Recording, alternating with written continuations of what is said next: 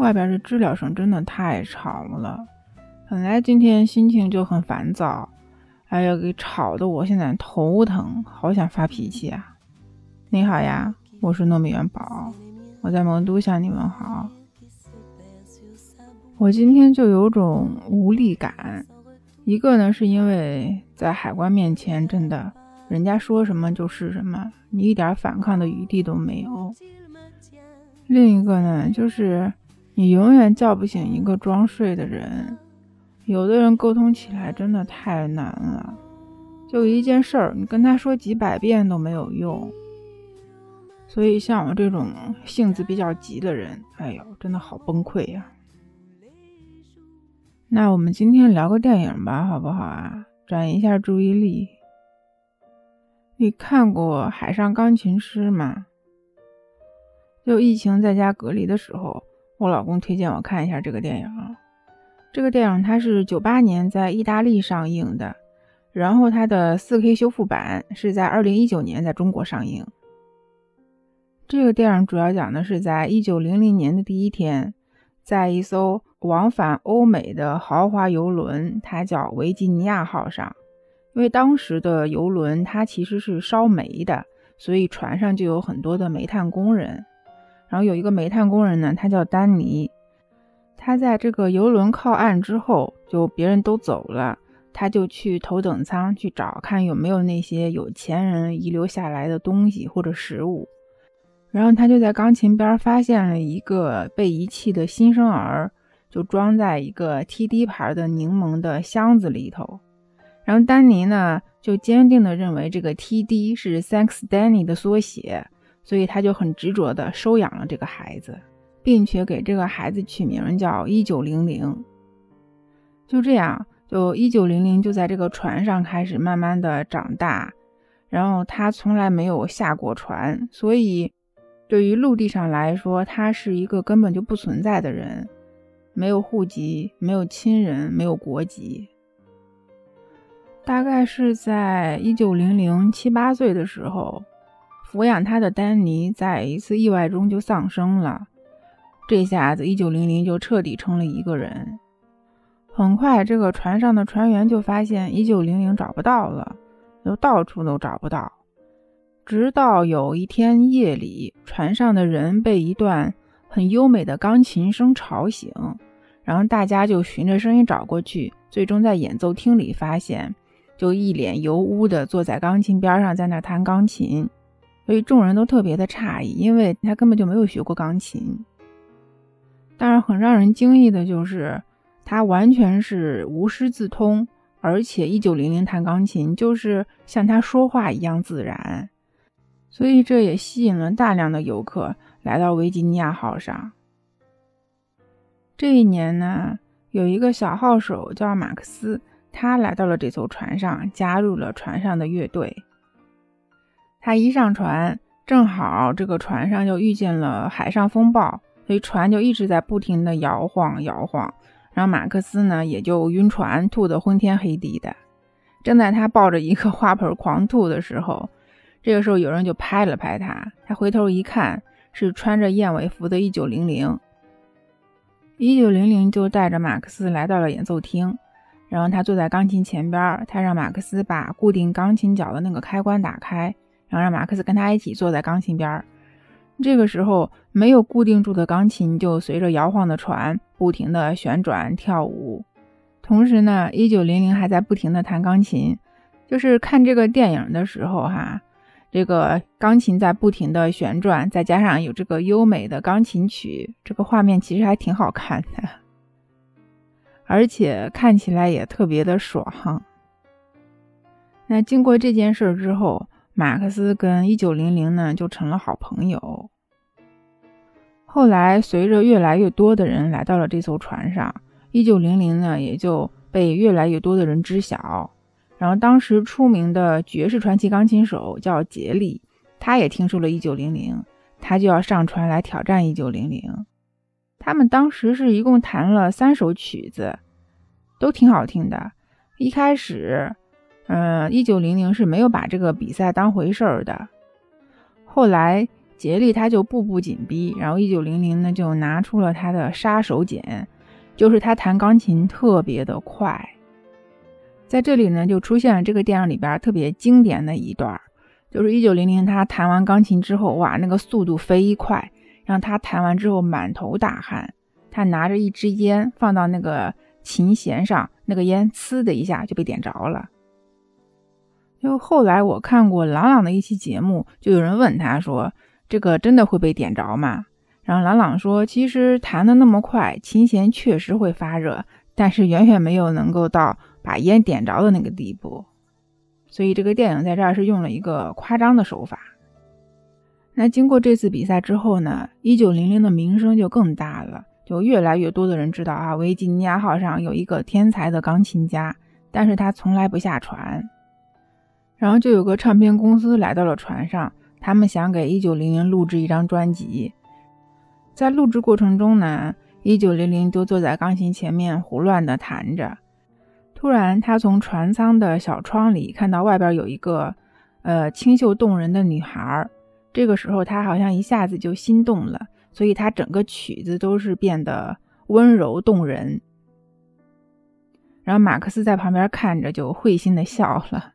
之后呢，他就鼓励一九零零要下船去看一看，去陆地上看一看，去追求自己的爱情、幸福、事业、人生等等。一九零零呢，确实是对这个女孩动心了，他就想把这个唱片送给女孩做礼物。但是因为种种原因，他就没有送出去。后来在马克思的鼓励下，他决定要下船去看一看。这天呢，他就跟船上所有的人都告别，他就拎着行李从那个楼梯上一步一步走下来。但是当他走到一半的时候，他看着不远处的那些高楼，他犹豫了，纠结了一下，之后他就扭头又回到了船上。后来他跟马克思说。他突然觉得特别的恐惧，就是对未知的恐惧。在船上，他可以在八十八个钢琴键之间自由地飞翔，但是陆地太大了，无边无际，超出了他的掌控。他不知道该怎么生活，所以他感觉到对未来的恐惧。就这样，一九零零就在这艘船上待了一辈子。别人都已经回到了陆地上去继续生活。只有一九零零一直在船上，直到最后这艘船被引爆处理掉，一九零零也没有下来，他就跟着这艘船一起消失在了海面上。其实故事就是这么一个故事，我这里说的也是比较简单。那如果你有兴趣的话，你可以去看一下，因为里边的一些钢琴曲也很好听，而且还有里边的一些小细节，其实很有意思的。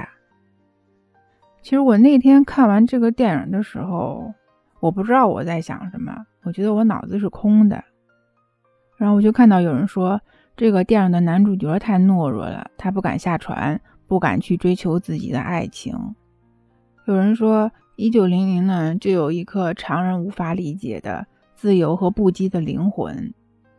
还有人说，这个故事当时发生的背景是在二次工业革命时期。导演呢，他就想通过这么一个电影，就通过这么一个在海上的故事，来表达他对资本主义文明的质疑。还有人说，这个电影想表达的其实是对古朴自由文艺生活的追求和向往。后来我就想到了一句话，就是我们现在经常说的，我们要跳出舒适圈。就你想啊，一九零零他不愿意离开这个船，是因为外面的世界不是他掌控的。其实他是不愿意跳出他的舒适圈，就是能不能这么理解呀？我记得梁文道说过一句话，说我们要开拓舒适圈的疆界。后来我就在想，我们经常说舒适圈，舒适圈，那到底什么才是舒适圈？就网上给的定义是这样的：说舒适圈就是让你感到安逸、舒适、轻松。有掌控感的一个圈子，一个区域。再细分的话，其实它也可以再分成三个层次。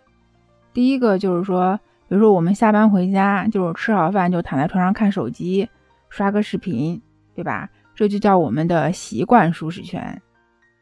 然后我平时吃饭呢，就是不喜欢吃肉，喜欢多吃点素菜。然后我不喜欢让自己太忙，我就喜欢闲着。我喜欢躺着，就不喜欢运动。那这个呢，就叫我们的喜好舒适圈。那比如我看书的时候，我就喜欢看一些小说，不太喜欢看那些太枯燥、太深奥的东西。那我想问题的时候，我通常都是只会去想它好的方面，而不去想它不好的那一方面。更不要说我去全局去看待一个事情。写作能力的话，其实也就一般般。让你写个作文是可以的，但是让你写篇论文就不行。所以这就叫我们的能力舒适圈。就我不知道你有没有过这种感觉，就是比如说，我就想，嗯，我下了班回家就是躺在床上刷剧，然后终于我今天能这样了，那我明天还可以这样。当我第三天还可以这样，第四天还可以这样的时候，我突然就会觉得很无聊，特别的空虚。就你有没有过这种感觉呀？就像我们现在经常说要跳出舒适圈，其实我觉得这应该是人的本能吧。就是你愿意千篇一律的过同一种生活吗？就每天都在重复、重复、重复。所以我觉得人的本能就是向上的。就像我现在走路走利索了，我就想要自行车。我自行车已经骑得不想骑了，我就想要买个摩托车。摩托车骑得不想骑了，我要开汽车，对不对？就是我们所有的追求都是为了让我们活得更舒服。这样说，人的终极目标就是能舒服的活着，舒服的躺平。那为了我们能完成这个目标，我们就只能不停的努力、努力再努力。但是在这个过程中呢，也有人说啊，我现在就只图眼前，我就选择我现在过得舒服，至于以后我才不管它呢，对吧？那有的人就是说，我宁愿现在苦一点，我想让我的未来过得更舒适一些。但是其实慢慢我们会发现啊，就是我们想要的东西永远是在我们舒适圈之外的。就像我现在工作稳定，那我就在想，哎呀，我什么时候能发财呀？比如说有一个人他特别有钱，但是他身体不好，那他追求的就是他又想有钱又想身体好。对不对？那他这个身体就是他的现在的舒适圈之外的东西，而我所追求的发财就是我的舒适圈之外的东西。所以啊，就是我们每个人的舒适圈，它其实是不一样的，因为我们每个人的能力不一样，我们所追求的东西也不一样。所以，我们都说要跳出舒适圈，其实是为了让我们以后能生活的更舒适。那么，我现在就要问了。说我们都说要跳出舒适圈，走出舒适圈，那我们到底要怎么跳，怎么走呢？其实我真的不知道，我觉得大部分人应该都不知道，因为知道的就不会在这喊了，就埋头去做了，是不是？那同样的道理，就是因为不知道怎么做、怎么走，所以才要去不断的尝试。比如说我英语不好，那我就尝试去学英语。我现在钱挣的不够多，那我就尝试去提高自己的能力，提高自己的竞争力，可以换一份更好的工作。其实我在网上查资料的时候，我还发现有一个问题，就是有人说走出舒适圈，它就是等于制造不舒适。那比如说啊，有一个人，就我们叫他老王，说老王呢，他生活在沙漠里头，他从来没有去到过别的地方。那沙漠的状况，其实我们都知道哈，又恶劣，温差大，对吧？白天热，晚上冷，没有水，没有吃的，也没有遮风避雨的地方。然后突然有一天，老王发现了一个帐篷，就不知道从哪来的。然后这帐篷里头呢，有一瓶水，还有一包那个坚果。然后一段时间之后呢，老王就发现这个帐篷里头总是时不时的就有一瓶水，一包坚果。然后每隔几天呢，就会出现。也不会太多，就一瓶水，一包坚果，你吃呢也吃不饱，但是你吃了吧，你就能不那么饿，也不那么渴。后来老王就发现了，就只要他在这帐篷附近活动，那他就能拿到这瓶水和这包坚果，他就不用那么饿着了，并且啊，这个帐篷呢也能遮风挡雨的，就相比较他之前过的那些日子啊，找不到吃的，喝泥沟里的水啊，风吹日晒的。那帐篷里的生活对于他来说是不是就是很舒适啊？就是他的舒适圈。老王呢就觉得，哎，现在这生活也挺好，对吧？也挺美的。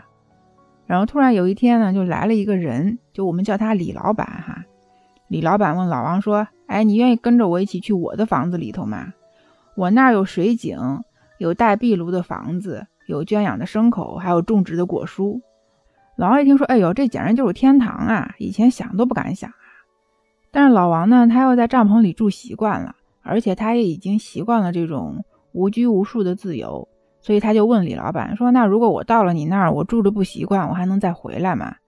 李老板说：“不可能了。”那么问题来了，那你说老王会跟李老板走吗？那如果你是老王，你会跟他走吗？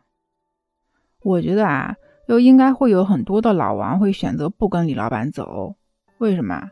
第一个，我们不确定他说的是真的还是假的；第二个，就是我万一到了那儿我不舒服，我还不能回来，我连我自己原有的舒适圈都没有了。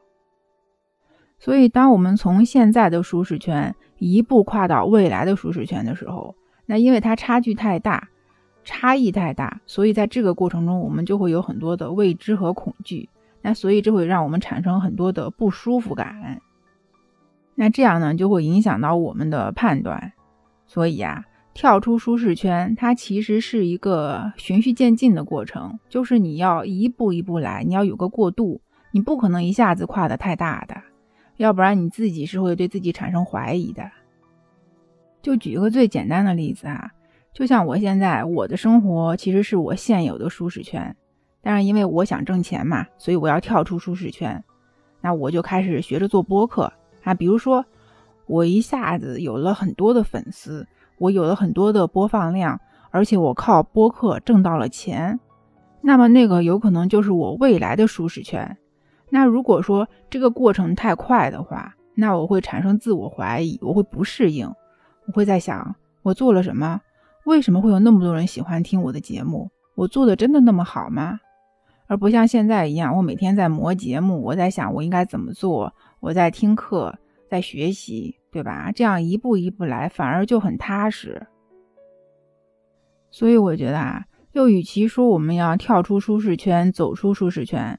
不如说，我们要保持一个努力的状态，就保持一个一直向上的这种心态。所以这期节目可能稍微有点枯燥，但是我觉得我应该有多一些的尝试。可能我说的东西并不是很准确，而且我理解的可能也有偏差，但是我想让你知道我是怎么想的。所以，如果你有什么想法，或者你有什么不同的意见呀？那我们就一起在评论区沟通，好不好？那我们今天就先这样喽。其实我不知道下期该做什么，因为我不知道该说什么了，就是想法太多。所以，如果你有什么想听的，或者你想聊的，你可以告诉我，好不好？就给我一些选项吧，这样选择题做起来才不会那么难。好啦。这里是糯米饭儿，我们下次再见喽，拜拜。